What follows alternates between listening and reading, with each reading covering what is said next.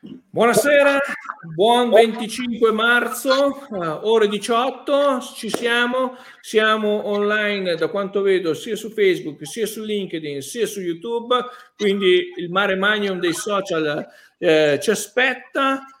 Qui ho un sacco di persone, come vedete, normalmente siamo io e un'altra persona, qui invece ho invitato un sacco di persone che vi presenterò con, eh, con più calma.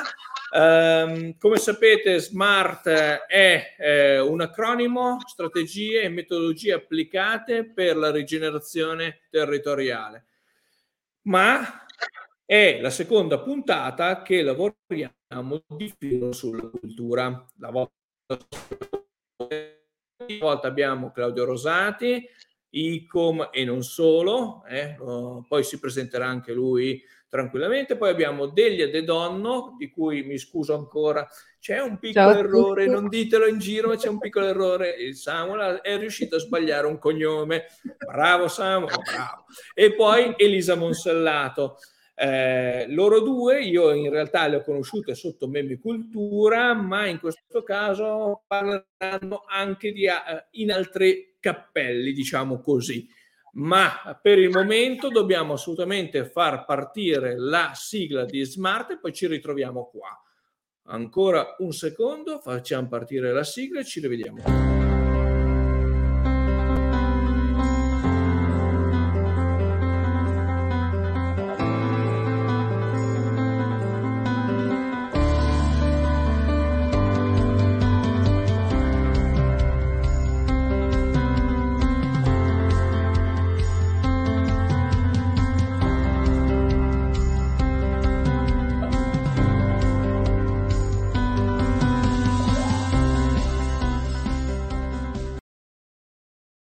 Ok, bene, sigla andata. Claudio Rosati, Elisa Monsellato, Delia De Donno. Incomincio con una domanda che sembra facile, ma non lo è, e la giro subito a Claudio Rosati. No, non fate quelli che stanno pensando, eh, la, la posta è quello più, più, vecchio. No, non è vero, lui è giovanissimo in realtà, Claudio. Grazie, per cui la, la domanda che ti faccio è: spiegaci dall'alto della tua conoscenza che cos'è un ecomuseo. Insomma, prendo tutta la trasmissione, prendo eh, ecco, innanzitutto buonasera a tutto il pubblico che ci ascolta, non so chi sia, quando facciamo diciamo, queste trasmissioni abbiamo questo mare magnum potenzialmente davanti, è anche affascinante questo, insomma, non sapere chi abbiamo davanti. Eh, grazie a Samuel, complimenti per questa conduzione brillante, per questa attività eh, indefessa che svolge. Eh, saluto le due colleghe che ho il piacere di conoscere stasera, Elisa e Delia. Ma ehm, per rispondere mi viene d'aiuto un libro recentissimo, almeno in Italia, di eh, Hugh de Varenne, eh, che già dal titolo ci dice molto, eh, l'ha pubblicato, lo ha editato l'Ecomuseo delle Acque del Gemonese, un ecomuseo molto attivo e molto particolare, diciamo. Il titolo di eh, eh, De Varenne, poi vi dico chi è De Varenne, è ecomuseo singolare e plurale. Cioè il suo assunto è che non esiste un ecomuseo uguale all'altro.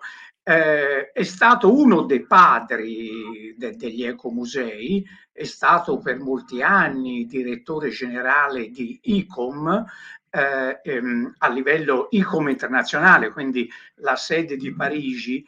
Il libro è proprio un diario non dogmatico, pragmatico di che cosa sia e soprattutto oggi l'ecomuseo. Mm, De Varenne parte con un eh, aneddoto che poi non è un aneddoto ma è storia vera, eh, come lui abbia inventato la parola. E, mm, prendo due minuti perché insomma vai, secondo vai. me è significativo. Mm, doveva convincere un ministro dell'ambiente francese ad aprire una conferenza generale di ICOM in Francia. Eh, lui aveva constatato come i musei scientifici in modo particolare di storia naturale fossero arretrati, eh, fossero inadeguati rispetto diciamo, alle nuove tematiche ambientali che si stavano affacciando e per questo motivo più che a un ministro della cultura chiedeva a un ministro eh, dell'ambiente di aprire l'assemblea generale di ICOM. Parlò con gli alti funzionari del ministero, ovviamente prima di arrivare al ministro e gli dissero ma guarda non se ne parla nemmeno il, il, nostro ministro non la vuole neanche sentire la parola museo, perché insomma lui è tutto proiettato sul futuro, anche sulla sua fortuna politica, sulla sua carriera. Il museo è qualcosa che sa di polveroso, di passato. E mh, il nostro non si dette per vinto eh, finché eh, a un incontro disse: Beh, potremmo parlare allora di ecomuseo. E così inventò la parola che poi ha avuto il successo che sappiamo, ma che cos'è che c'è dietro? Ha avuto il successo non tanto per la felicità del termine, perché c'erano le condizioni storiche perché ci fossero questo eh, successo.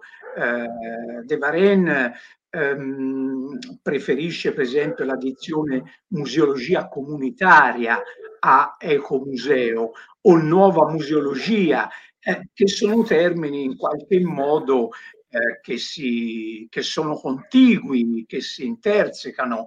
Eh, lui dice che un ecomuseo si basa su tre pilastri, la comunità, il territorio e il patrimonio. Ed è interessante, per esempio, la comunità, un termine che sapete in modo particolare gli antropologi guardano un po' con sospetto e soprattutto ci mettono sempre in guardia quando parliamo di comunità, perché qual è la comunità? Chi è la comunità? E eh, De Varenne dice la comunità che intendo io è quella che vive in uno stesso territorio, quindi una definizione semplice, eh, sicuramente non contestabile. Il territorio, lo sappiamo, è il patrimonio, lui dice, è il patrimonio vivente, eh? E quindi è il patrimonio delle pratiche, dei saperi, delle tradizioni, è il patrimonio vivente. Ecco, questi sono i tre pilastri dell'ecomuseo. Perché ha avuto successo? Anzi, a parer mio, ma eh, per correttezza vi dico, è un'idea mia personalissima che sicuramente sarà contestata, la fortuna e il successo dell'ecomuseo, più che nei suoi risultati, che pure ha avuto, è nell'aver messo in crisi un tipo di museologia, tanto per esemplificare, quella delle vetrine, quella diciamo del contenitore, no? E, eh, l'ecomuseo ha messo in crisi, diciamo, questa eh, museologia. Mm, l'ecomuseo prima di tutto si fa per gli abitanti, anzi sono gli abitanti stessi che sono eh, i protagonisti dell'ecomuseo. Eh, l'ecomuseo è un patto, si vuole che sia un patto tra gli abitanti, la comunità, eh, le amministrazioni, l'amministrazione e i depositari, diciamo, di un sapere tecnico, anche se questi poi non è che esproprino gli abitanti del proprio, eh, diciamo, del proprio ruolo. De Varenne nel libro mh, dedica un intero capitolo insieme, mi sembra, al Brasile, perché ormai l'ecomuseo ha una dimensione planetaria, non c'è nazione eh, che non lo abbia, però lui dedica un intero capitolo al caso italiano. Quali sono gli elementi del caso italiano? Innanzitutto l'estensione.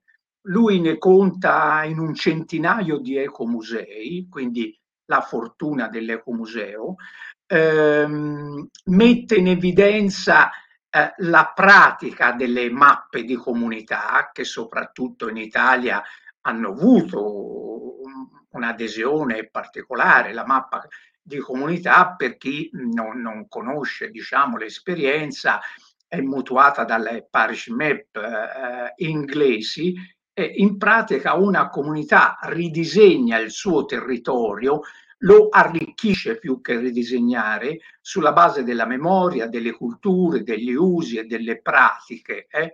e quindi è una consapevolezza che si matura eh, diciamo sul territorio. L'altro elemento, e guardate questo sembra che sia quasi unico nel mondo, che in Italia abbiamo leggi regionali sugli ecomusei, eh, che invece non hanno altri paesi. Mm, credo ormai che non ci sia regione che non abbia una legge regionale. Si parla di una legge nazionale, non ho notizie aggiornate, quindi non so, forse le amiche e colleghe potranno dirlo dopo, non so che sviluppi mh, mm, abbia. Io non mi preoccuperei ehm, dell'eventuale, diciamo, disassamento, scusate il termine brutto, tra legge regionale e quella nazionale, perché abbiamo visto che cos'è successo con il riconoscimento dei musei. No? Sapete che quasi tutte le regioni avevano, hanno una legge per il riconoscimento dei musei.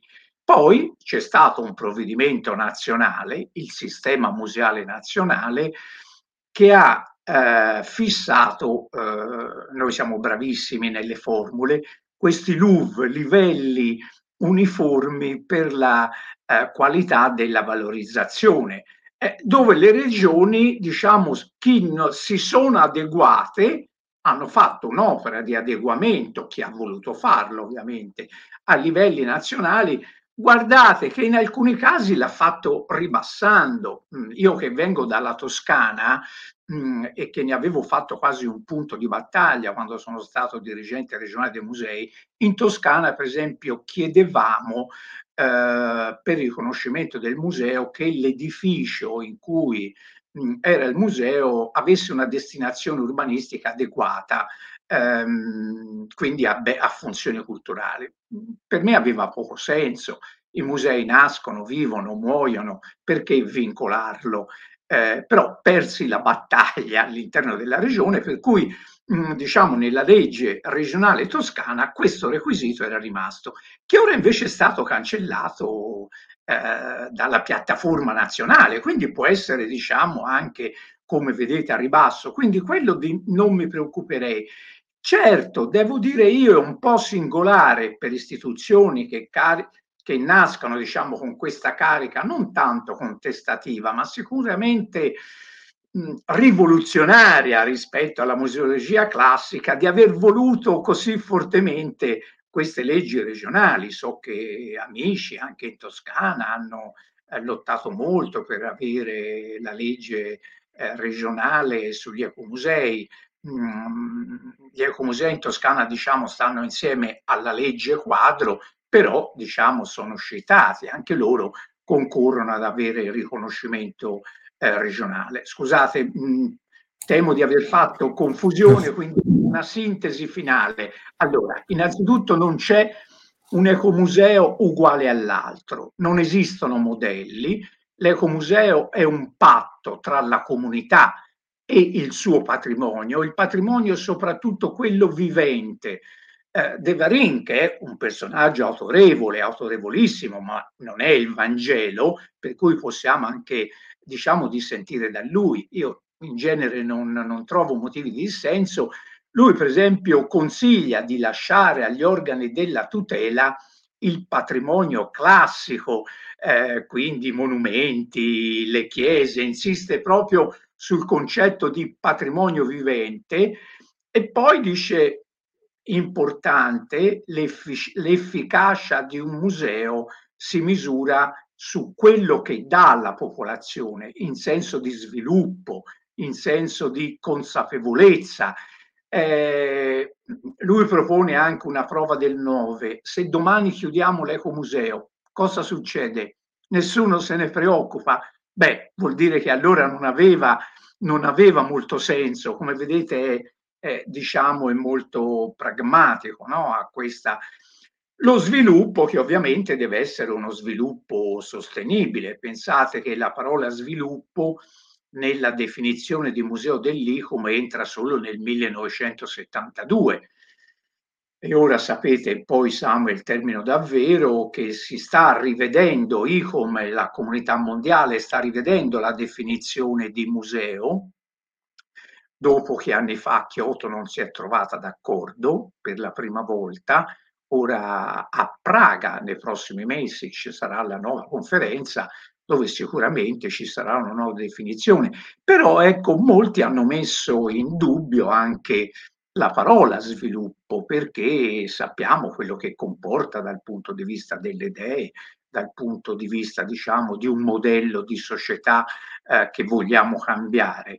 Eh, qualcuno ha messo in discussione anche la parola educazione tra le funzioni del museo, perché il museo non deve avere in alcun modo, secondo alcuni, una funzione direttiva, diciamo, esercitare un'autorità. Ecco, gli ecomusei concorrono, diciamo, a questo grande quadro mh, di un ecomuseo, di un museo in cambiamento. Ripeto, secondo me il successo più grande eh, l'hanno avuto nel, nel, nel porre una critica alla museologia tradizionale che in parte è stata anche recepita. Pensate a tutto il ruolo, al nuovo ruolo del pubblico no? eh, nel museo, che non è tanto che il pubblico sia al centro del museo, è la relazione tra pubblico e patrimonio che è al centro del museo, ma i primi a, a postulare questo tema sono stati proprio gli ecomusei, quindi hanno avuto sicuramente diciamo, eh, questo risultato, questo significato.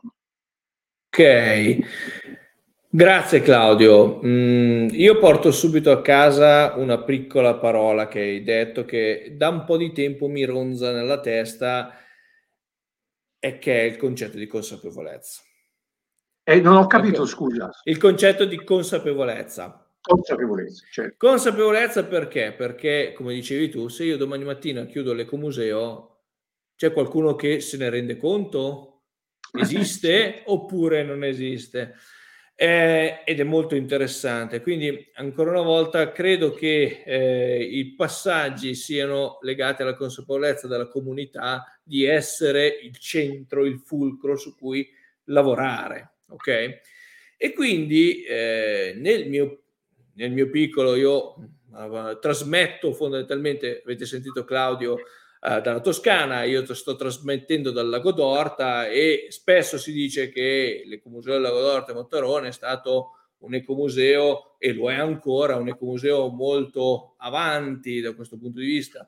Eh, e sicuramente ha una struttura gestionale, ha una struttura uh, diversa, ma che negli ultimi anni, a mio parere, eh, mio personalissimo parere, uh, può, um, secondo me, può tro- ritrovare, no? infatti il titolo del, della giornata uh, è il ritrovo del respiro della comunità, no? io l'ho chiamato il respiro della comunità perché, perché voglio sentire il, ba- il battito del cuore di questa comunità, voglio capire come questa comunità si muove. Ecco, e allora nel mio spirito propositivo sono andato alla ricerca eh, di qualcosa che mi, eh, mi, aprisse di nuovo la mente. Eh, dopo anni, io ho avuto il, l'opportunità per 18 anni di lavorare eh, con questo ecomuseo, partendo dall'apertura classica del museo fino ad arrivare a essere consigliere di amministrazione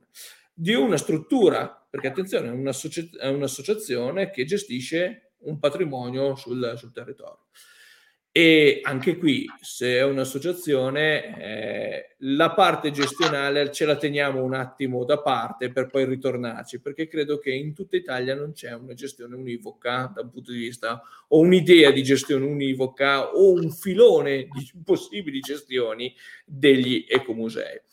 Ma adesso è il momento di far entrare eh, Delia ed Elisa eh, nella, nella, chiacchierata. Prima però giustamente voglio eh, ricordare eh, che Delia ed Elisa li ho conosciute e è stato molto bello eh, l'idea di meme cultura. Perché? Perché nel tempo eh, mi sono reso conto che sì, è vero, eh, facevo cultura già all'inizio, dieci anni fa mi ho aperto la mia impresa, lavoravo nel, nel settore della cultura, lavoro ancora, però eh, bisogna sempre formarsi, bisogna sempre crescere, bisogna sempre... E la loro idea di meme cultura mi è piaciuta fin da subito, ho iniziato con la Summer School e poi di stagione in stagione siamo, siamo cresciuti perché ha messo in evidenza tutta un'opportunità culturale, un'opportunità di, di, di, vedere la cultura in tante sfaccettature e di questo le ringrazio ancora oggi perché davvero è qualcosa di, di incredibile. Ma oggi loro sono qua anche perché ci parlano appunto dell'Ecomuseo della Pietra Leccese. Allora chiederei a Delia ed Elisa di farci entrare in questo mondo dell'Ecomuseo della Pietra Leccese. So che avete anche delle slide e quindi quando me le condividete io le sparo direttamente dalla diretta. Va bene, eh, eh posso spararle anche io se vuoi. Ok, vai, spara. Allora vado io, così... Eh, Elisa, vuoi parlare tu? Fai, fai pure. Ok. Io sparo le slide e tu parli, allora facciamo così. Ok. Eccoci. Allora, stiamo, parliamo. Elisa, ci sei? Io non vi vedo però. Sì, sì, ci siamo, ci siamo. Ok. In realtà eh, forse è giusto che sia tu a raccontare un po' la storia dell'Ecomuseo essendo sì. un abitante della, uh, del, del, piccolo paese. Io subentro eh, recentemente per apportare una, una, un'organizzazione museale essendo um, appunto una progettista culturale culturale in un territorio che ha um, uh, lavorato sul concetto di ecomuseo negli ultimi vent'anni. Quindi forse io faccio un passo indietro e lascio a te, abitante cittadina di Cursi, questo um, onere e questo onore di raccontare appunto il territorio. Va bene, solitamente è Elisa che parla, quindi, quindi mi ero tirata indietro, pensavo di potermela insomma svignare, invece no. Eh, niente, allora io mi avvicino ad Ecomuseo, all'associazione Ecomuseo, è un'associazione che nasce nel 2000 come... Eh, all'interno insomma, del, del, comune di Cursi. Il comune di Cursi si caratterizza soprattutto per eh, la, mh, mm, l'industria estrattiva, cioè è un, un, territorio in cui si estrae la pietra leccese. La pietra leccese eh, di Cursi è particolarmente pregiata, infatti non so se eh, conoscete il barocco leccese, ma la maggior parte certo. dei palazzi che troviamo all'interno del, del, centro storico di Lecce sono fatti proprio con questa eh, pietra molto malleabile, insomma, eh, facile da, che, che, ci dà tutti questi effetti bellissimi, no? barocchi. Eh, io arrivo nel 2017 con un progetto che si chiama eh, Parco senza confini, ehm, che un progetto finanziato dalla, dal, dalla pia, dal piano azione coesione dei giovani, giovani no profit, dal Dipartimento della Gioventù e del Servizio Civile Nazionale della Presidenza del Servizio eh, del, del Consiglio dei Ministri e aveva tre obiettivi principali, cioè quello di favorire l'organizzazione di un sistema ecomuseale diffuso, efficiente ed articolato eh, tra archeologia, architettura, arte, natura e paesaggio, eh, perché insomma all'interno di questo territorio ritroviamo tutti questi, questi temi. Promuovere un modello di ospitalità e residenzialità artistica finalizzata alla fruizione di, eh, dialogica del, dei luoghi e del contesto eh, territoriale attraverso eh, le forme del contemporaneo. Eh, abbiamo abbiamo un sacco di artisti che sono passati all'interno di, di questi territori e hanno lavorato tanto, cioè, ora sarebbe un po' troppo prolisso insomma parla- entrare nel dettaglio di queste cose, di, que- di, queste azioni, e poi promuovere la cultura agricola, enogastronomica e ambientale come leva di educazione, di crescita e di lavoro per le nuove generazioni. Questi sono i tre obiettivi fondamentali del progetto Parco Senza Confini che si è concluso qualche anno fa, nel 2019, che però eh, su cui noi noi continuiamo a fare leva. Eh, l'area territoriale su cui si è sviluppato questo progetto era su otto comuni. Cursi eh, in, par- in, particolare insomma, si è ritrovato ad essere un po' la voce narrante poi di tutti gli altri territori circostanti, eh, che sono, li nomino, non so se li conoscete, non so se conoscevate Cursi, però ve li nomino lo stesso, così magari vi incuriosite e li andate a trovare. Abbiamo Bagnolo del Salento, Cannole, Palmarigi, Melpignano, Maglie, Castigliano dei Greci e Corigliano d'Otranto. Eh, I partner erano l'associazione Comuseo appunto che è è stata capofila, poi Istituto di Cultura Mediterranea, Agenzia del Patrimonio Culturale Euro-Mediterraneo, Sursland, l'Accademia del Riconoscimento, avevamo un sacco di partner, quindi un progetto difficilissimo da gestire. Nonostante questo ne siamo uscite, eh, siamo sopravvissute e ce l'abbiamo fatta, insomma, abbiamo realizzato un po' di cose, tra cui anche la, la, la, una mappatura eh, consistente di tutto quello, insomma, che, di, di, di quello che c'è all'interno di questo vasto territorio che è di otto comuni. Eh, abbiamo cercato di creare una mappa di comunità che è in continua evoluzione eh, e niente, mm, questa è un'immagine così evocativa di una residenza artistica che c'è stata con l'artista Guendalina Salini all'interno della... qui siamo in piazza e lei tesse insomma una rete con gli abitanti della piazza. Insomma, da questo progetto siamo arrivati anche a creare, eh, a sviluppare un, un, un, altro progetto, e questo qui è Petrasonante, eh, verrà per la prima volta eh, nel progetto di riqualificazione di una cava, solitamente le cave vengono insomma di, riportate insomma, a territorio fruibile eh, in maniera diversa. Questo è un, un progetto alquanto innovativo. Verrà creata una torre sonante, cioè una torre che suona. E all'interno di questo contenitore, insomma, questa sorta di parco della musica, eh, ci vedrà coinvolte quest'estate e negli anni, negli anni prossimi. Vediamo un po' che cosa succede. Abbiamo all'interno del partenariato i Fratelli Pitardi, che sono un, l'ente capofila, eh, i, i cantieri teatrali Coreia, quel club, 34 Fuso, la Fondazione Dio Guardi, studio, uno studio di architettura. Eh, insomma anche il, il comune di Cursi che ci appoggia. Eh, ma arriviamo insomma all'ultimo progetto di cui vi parlerà in maniera più dettagliata eh, Elisa, eh, che vede in particolare proprio le, le, persone al centro di tutto questo. Cioè noi eh, veniamo in realtà da, storicamente da um, um, un ambiente museale, proprio prettamente museale.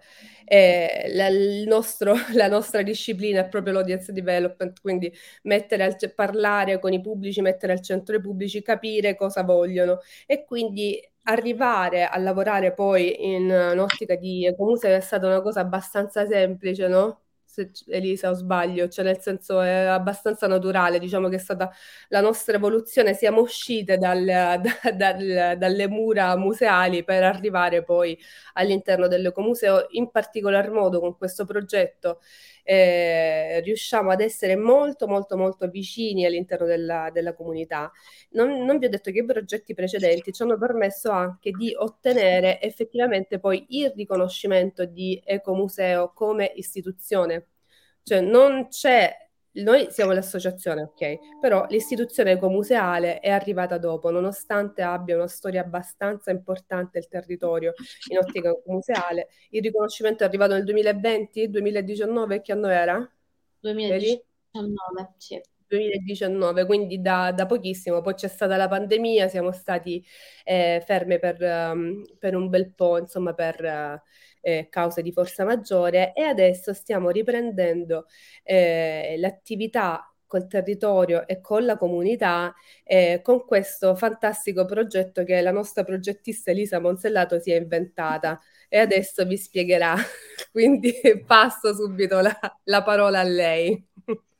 Allora, sì, in realtà, ehm, come diceva Delia, eh, nei nostri processi ehm, quotidiani il pubblico è sempre al centro, no? Quindi noi lavoriamo molto in ascolto con uh, delle comunità e, ehm, e quindi passare da, da servizi museali alla um, gestione, se vogliamo, comunque all'organizzazione di un ecomuseo è stato eh, per noi naturale.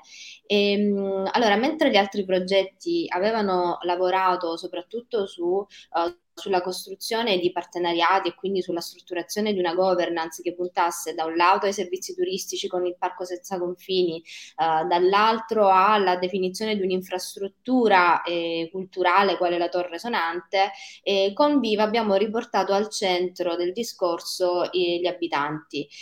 Noi ci troviamo all'interno di un territorio che ha un rischio oncologico molto alto, un territorio che ehm, presenta appunto per la propria con- le proprie caratteristiche paesaggistiche. Ehm, una serie di, appunto, di, di, di, fattori per cui eh, abbiamo iniziato a uh, immaginare un progetto di welfare culturale più che di partecipazione eh, fine a se stessa. Quindi Viva un progetto di welfare culturale eh, attraverso il quale cerchiamo di, di riportare gli abitanti eh, a vivere i luoghi culturali di tre paesi, tutti rientranti sempre nel bacino estrattivo di cui vi parlava prima, prima Delia, e lo facciamo attraverso il coinvolgimento di questi in alcune azioni appunto culturali. Insieme andremo a coprogettare determinati dispositivi di fruizione per la, la, la, appunto per la fruizione del parco Parco delle Cave, e, ehm, mh, andremo a uh, raccontare i mestieri della pietra attraverso l'esperienza dei cittadini, quindi um, degli abitanti appunto di Cursi, andremo a realizzare appunto degli eventi, comunque stiamo realizzando in questi mesi degli eventi finalizzati alla animazione dei luoghi culturali e sono stati appunto per lungo tempo eh, vuoti, vuoi anche appunto per la, la condizione eh, pandemica in cui ci siamo ritrovati improvvisamente. Dunque, ehm, Viva è quindi un progetto di infrastrutturazione sociale che punta al welfare di, di comunità e che ehm, parte appunto dal uh, paesaggio, da quelle conoscenze tecniche nate negli abitanti di Cursi e cerca di andare, di fare un passaggio in avanti, quindi di andare eh, verso il, il concetto di, di, di, welfare, di benessere, di coesione, di coesione sociale.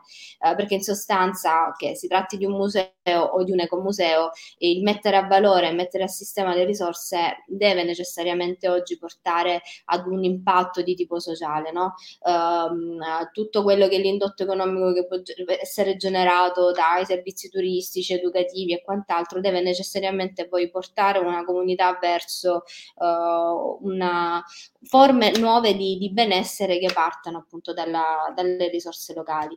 Quindi mh, Viva anche in questo caso, cioè anche con Viva abbiamo un partenariato variegato, intersettoriale, uniamo in, in associazioni come Fratres e la LILT a, a organizzazioni che si occupano di spettacolo dal vivo e di servizi uh, culturali e, e, ovviamente fondamentale è sempre il ruolo dei, delle amministrazioni pubbliche.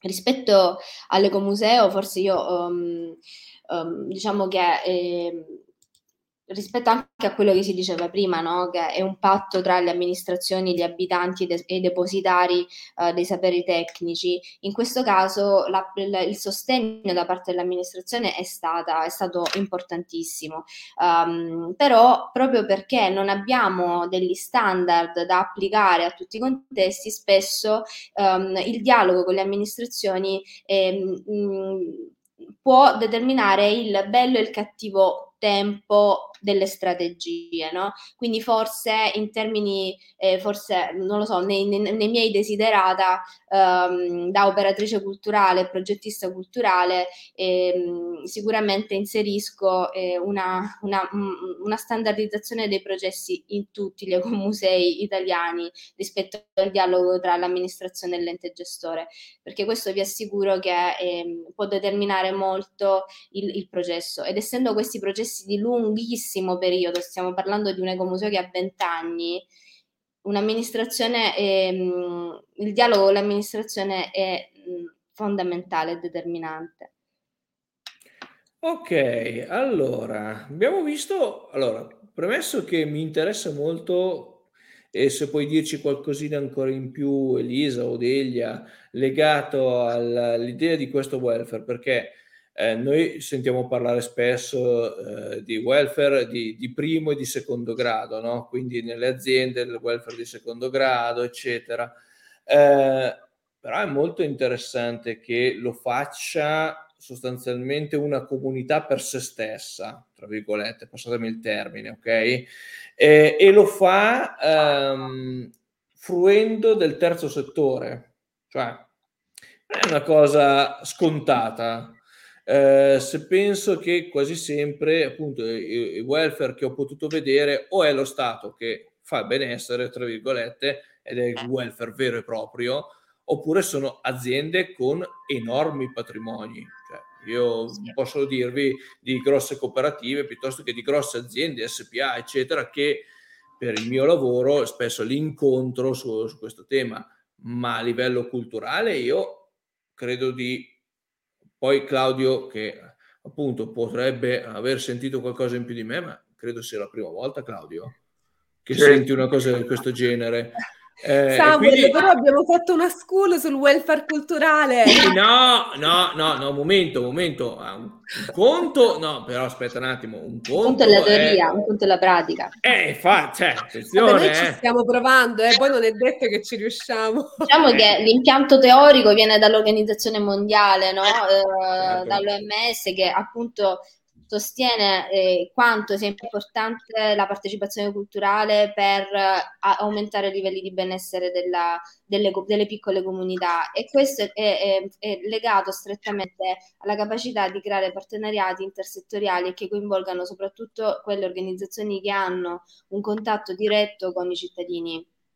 Quindi non si può più pensare in questa fase storica in cui viviamo che il welfare debba essere demandato interamente alle pubbliche amministrazioni. Si parla di welfare generativo, no? di, di, comunità che generano dei servizi i cui effetti ritornano, quindi positivi ritornano all'interno della, della, della stessa comunità.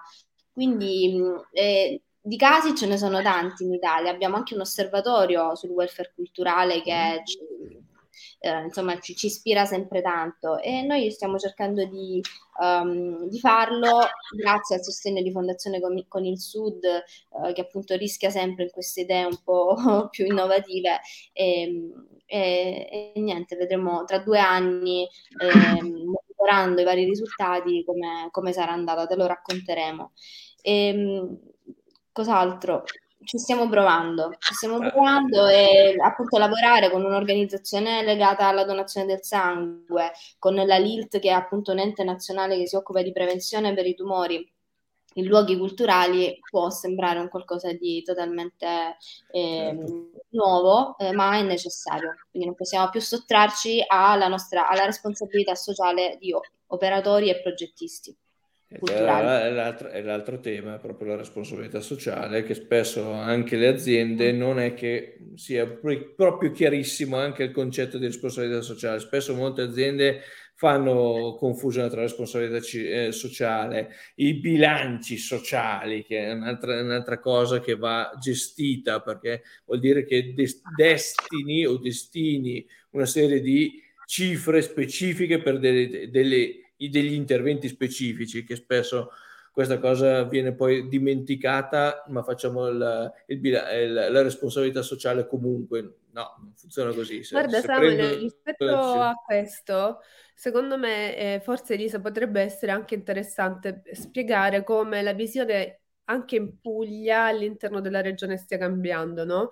Il fatto stesso che il nostro progetto, il nostro progetto diciamo iniziale, quello che ci ha fatto iniziare la, la carriera da innovatrici, diciamo, eh, Swap Museum sia passato da raccogliere fondi culturali a, ad essere finanziato ultimamente anche da fondi sociali strettamente legati a welfare. Quindi prima dalla Regione Puglia, l'assessorato al welfare e adesso anche col fondo beneficenza della, eh, di banca insomma, di, di, della Banca Intesa. Banca Intesa. Eh, caspiterina, tanta roba, nel senso mm. che eh, rispetto, credo, Claudio, uh, di poter... No, bella, devo dire una bella esperienza, le ho ascoltate volentieri e hanno dimostrato praticamente che cosa può essere, non dico solo l'ecomuseo, ma anche il museo. Eh, c'è un documento di, di, due o tre anni fa di ICOM e dell'Ox eh, mm. che invita proprio le amministrazioni pubbliche a sostenere i musei e i piccoli musei proprio per questa funzione di presidio sociale che hanno. Nel documento si parla dei musei come luoghi sicuri per la comunità. Eh, la sicurezza non è ovviamente solo quella fisica, ma è la sicurezza rispetto all'ignoranza, rispetto ai pregiudizi, rispetto all'inclusione. In un paese come il nostro, poi frastagliato come il nostro, ehm, sapete che secondo l'Istat l'Italia ha 4.700 musei, pensimento da questo. In realtà, secondo qualcuno, eh, l'ex direttore della, della della Direzione Generale Musei del Ministero, l'Ampis, lui diceva che erano 8.000 i musei e spesso il museo è l'unica struttura pubblica che è rimasta in un paese. Anche nella coltissima Toscana, eh, con questo non senza togliere eh, a merito altre regioni, mm, ci sono paesi dove chiusa la scuola, eh, chiuso l'ufficio postale, eh, l'unico spazio pubblico è il museo gestito casomai dal volontariato. Ecco, quindi questa funzione del museo anche dal punto di vista del welfare è importante e soprattutto rispetto anche alla povertà educativa che è più estesa di quanto si creda. Guardate, vi porto una piccola esperienza personale. Io ho fatto il volontariato in un centro vaccinale. E, ehm, eh, diciamo una delle mie funzioni era quando soprattutto bambini erano stati vaccinati, mandarli in una saletta dove sapete dopo il vaccino eh, bisogna stare un quarto d'ora. No? Era una saletta molto semplice con dei tavoli per bambini, dei pennarelli e delle carte.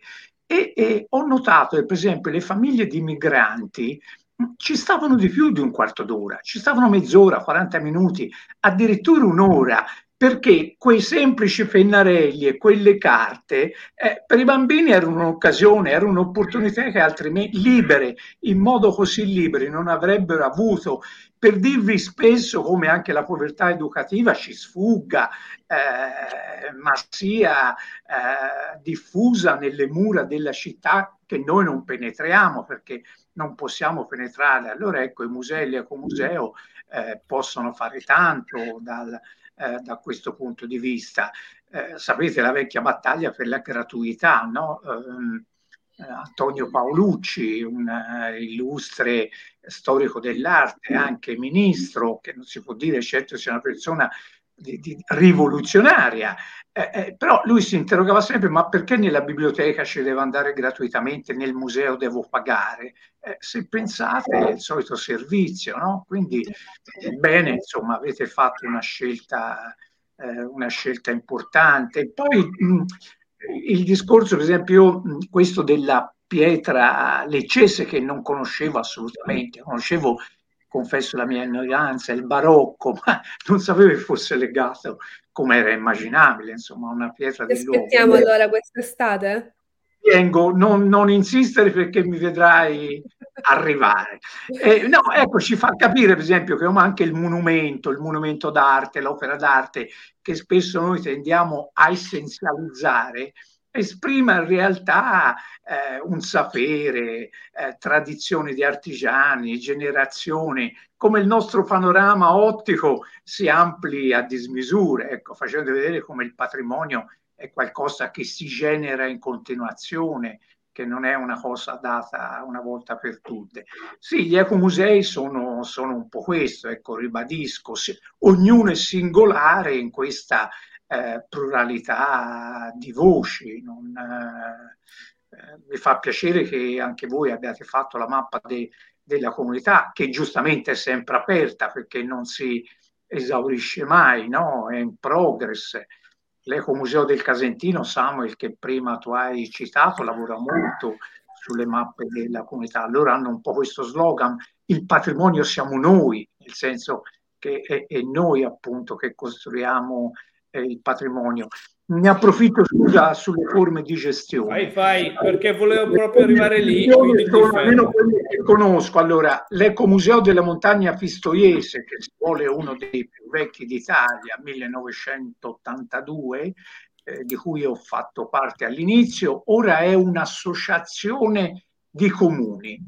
Prima era gestito, diciamo, aveva una funzione leader la provincia, poi con la riforma delle province ha perso diciamo, le competenze nella cultura, almeno nella regione toscana, e quindi ora è un'associazione di comuni. Eh, L'Ecomuseo del Casentino è l'unione dei comuni eh, montani del Casentino, mh, mm, sono ricchi anche di antenne ecomuseali, quindi gestiti da, da, da, situazioni di volontariato, ecco, essenzialmente.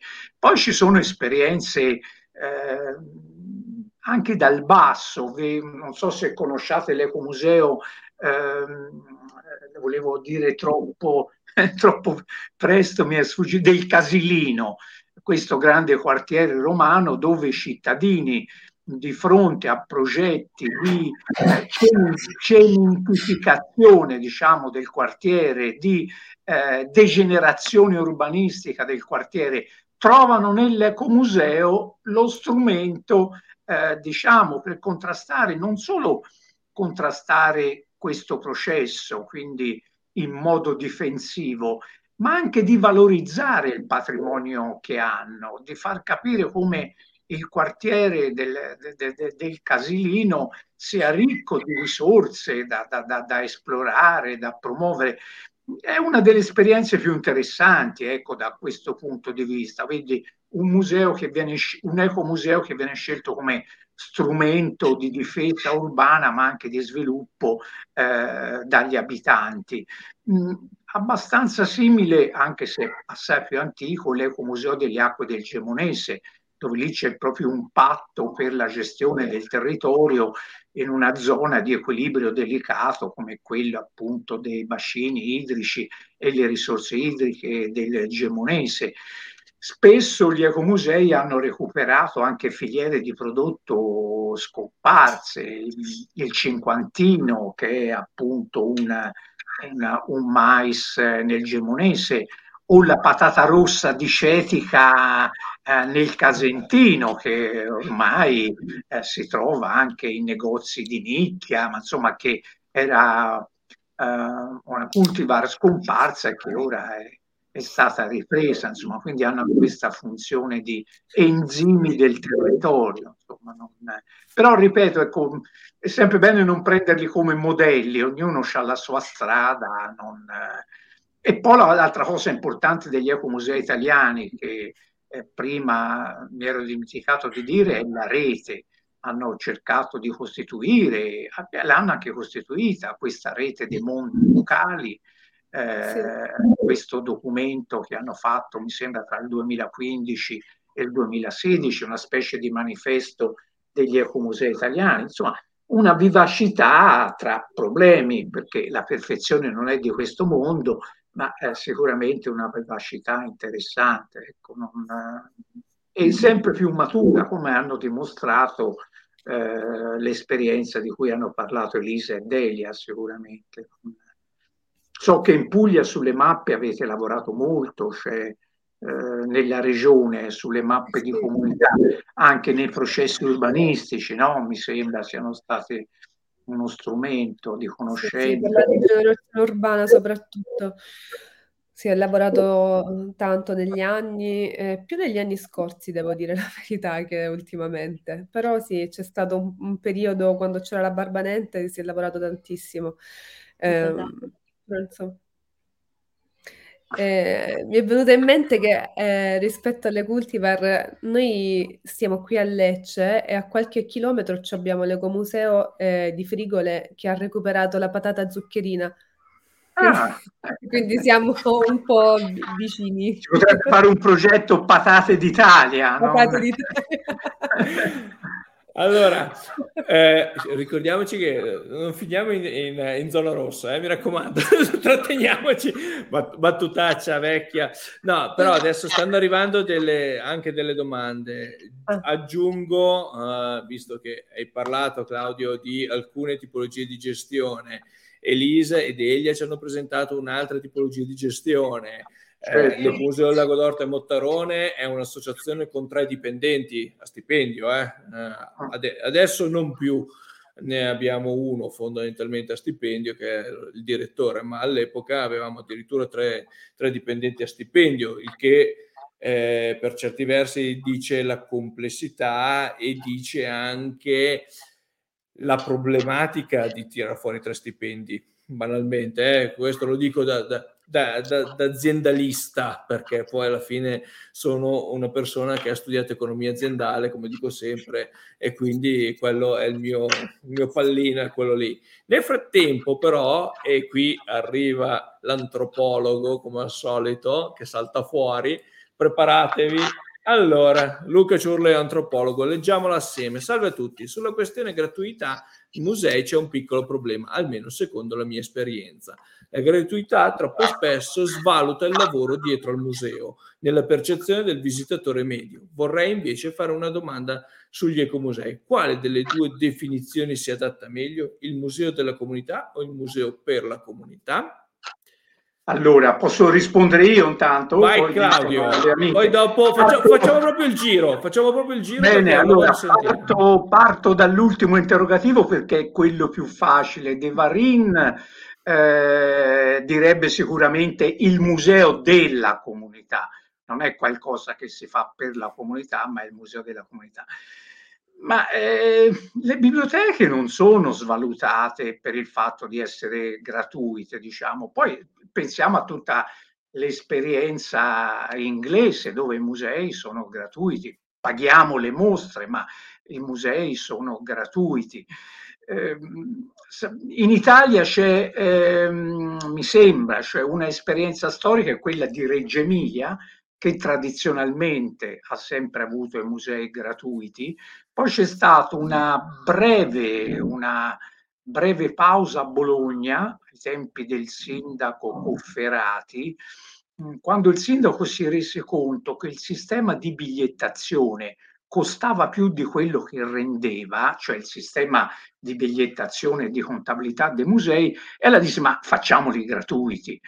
Ed è interessante perché ci fu un aumento di pubblico ma eh, i colleghi dicono non tanto per la gratuità in sé, quanto per il dibattito che portò alla gratuità, cioè si iniziò a parlare di musei eh, che erano scomparsi un po' dalla cronaca cittadina, si vede. Allora con questo riparlare di musei aumentò anche, anche diciamo, l'accesso del pubblico. In Italia è poco usato, ci sono esperienze interessanti ehm, dell'offerta in qualche modo eh, sistematizzata. Eh, io ho conosciuto musei dove uno entra, eh, dice quanto è, staccano un biglietto, cioè quindi c'è proprio eh, questa ritualità, questa pratica di contratto tra l'istituzione e il visitatore staccano il biglietto e dicono quello che vuole. Cioè, quindi è una forma, non è lasciato all'obolo, ecco che poi dopo, no, no, c'è proprio questa, ecco, io in alcuni casi penso potrebbe funzionare, ecco, si stacca il biglietto e si chiede uno da quello che vuole o quello che può. E poi sì, eh, bisogna, bisogna cercare di, di, far crescere questa, mh, eh, questa consapevolezza che il valore del museo non è dato solo dal prezzo. Eh, gli uffizi, per esempio, pensate a Firenze, hanno un biglietto che oscilla secondo la stagionalità, cioè nel momento di alta si paga di più, eh, nel momento di bassa eh, si paga di meno. Non, eh, un museo europeo eh, ehm, un museo europeo, ora però non mi ricordo il nome, ha messo il biglietto a tempo, cioè si paga all'uscita, guardate, sembra una battuta, una banalità, ma non lo è.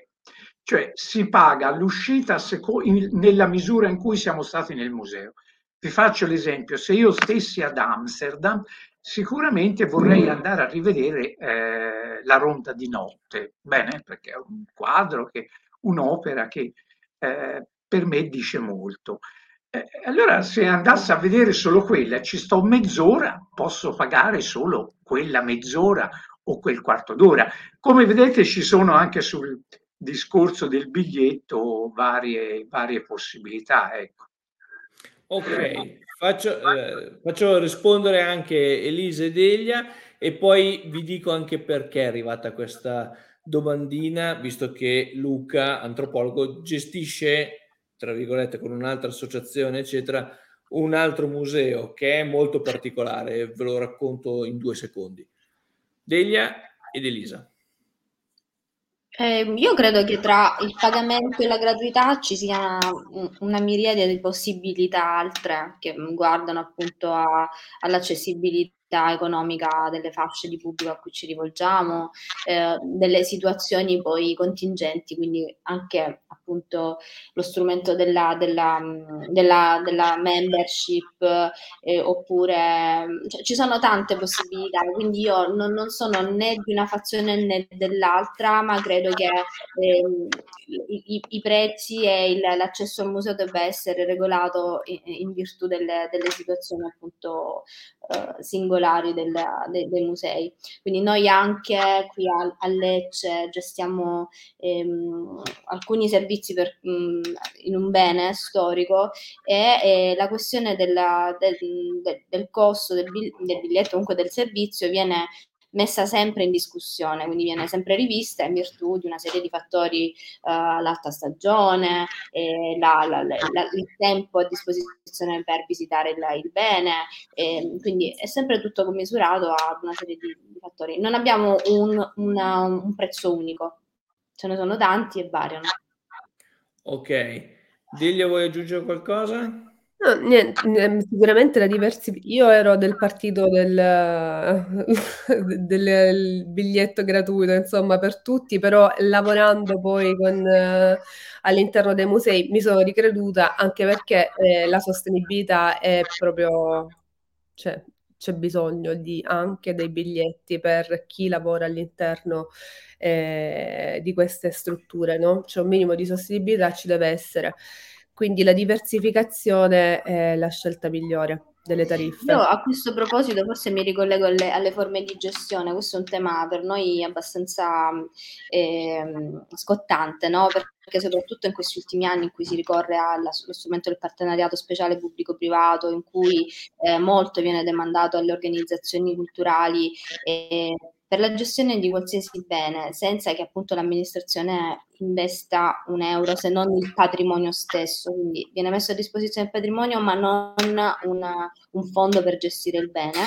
E quindi le organizzazioni si trovano necessariamente a dover fare cassa con tante attività per poter essere sostenibili. E nel, nella nostra esperienza, eh, dalla nostra esperienza possiamo appunto dire che eh, il, quanto viene dalla biglietteria eh, è una quota per noi importante. Non va a, a coprire tutti i costi, però è una quota, sì.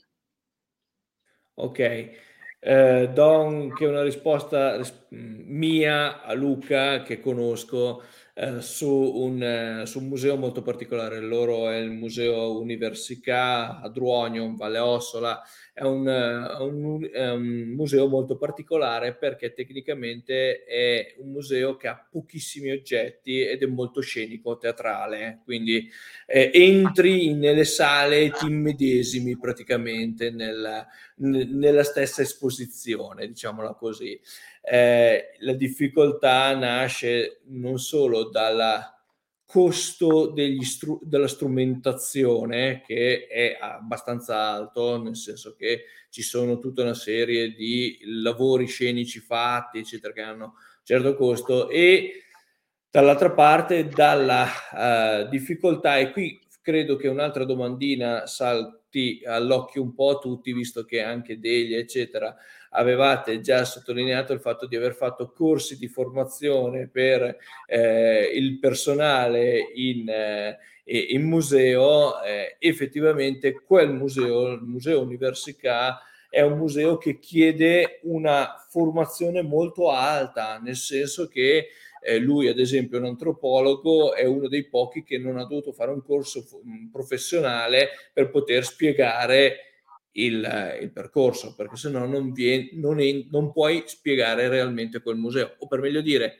teoricamente puoi spiegarlo, ma rispetto agli standard che si sono posti non sei in grado. E questo è un, secondo me un altro di quei, di quei ragionamenti da fare, cioè il personale effettivamente va, va formato, il personale che rimane al museo a disposizione e se vogliamo anche gli ecomusei per tutta una serie di motivi. Io stesso quando ho iniziato eh, ho iniziato dal museo, sito museale di, di Pettenasco legato alla, um, al legno perché, perché un piana eh, per generazioni i miei nonni hanno lavorato nel legno, nel, nella filiera del legno e quindi per me era molto più facile parlare di quello piuttosto che parlare degli scalpellini, ma nel senso che erano teoricamente più vicini a casa mia.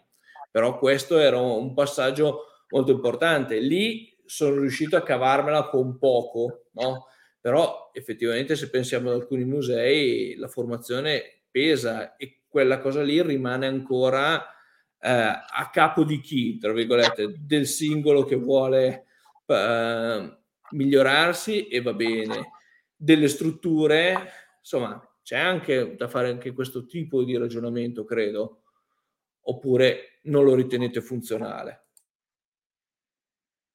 Parti tu Claudio, facciamo ancora l'ultimo giro perché ormai siamo addirittura d'arrivo. No, ehm, il problema della formazione è un problema che si pone, diciamo, per tutta eh, l'amministrazione pubblica. Purtroppo non ho dati aggiornati, ma anni fa era tra le spese che era stata tagliata proprio quella della, della formazione. Eh, nell'ambito delle professioni, come sapete, la formazione è diventata obbligatoria, quindi nell'ambito delle professioni ordinistiche e non solo, mi sembra, quindi avvocati, ingegneri, medici, cioè c'è il discorso dei crediti, eh, corsi riconosciuti. Eh, quindi sì, se la domanda era questa, la formazione eh, importantissima. Come ma, voglio... ma chi la gestisce e chi la paga, fra virgolette? Passami il termine, eh, da buon economista. Dovrebbe essere, dovrebbe essere, un compito delle regioni, ecco, no, non perché ora voglio scaricare sulle regioni, ma secondo me vedo bene la regione come ente eh, diciamo di coordinamento, ente di un territorio più vasto. Non, mh, mh, faccio presente anche che, che, tra le funzioni del museo, che invece spesso è negletta proprio per mancanza di fondi, è la ricerca. Eh, nella definizione di ICOM, in quella vigente, si dice bene, è un'istituzione al servizio, eh, un'istituzione permanente al servizio del, del suo sviluppo e mette l'accento sulla ricerca, perché se il museo non fa ricerca non progredisce, non restituisce eh, conoscenze, ecco. e questo si lega, ovvia, si lega ovviamente alla, alla formazione. Per quanto riguarda la formazione, De Varin ehm, mette in evidenza nel suo libro come non ci sia un percorso disciplinare museale, ma siano in qualche modo tutti degli irregolari. No? Lui fa una serie di eh, flash su personaggi importanti dell'ecomuseologia mondiale e viene fuori come siano personaggi straordinari, ma tutti degli irregolari eh, tutti accomunati, devo dire, da una cifra educativa, eh, c'è questa, diciamo, vocazione appunto all'educazione nel senso più alto, ecco, lui parla proprio, soprattutto mi sembra riferimento al Brasile, di coscientizzazione. Tu prima, Samuel, parlavi di consapevolezza, no? invece lui usa questa parola coscientizzazione.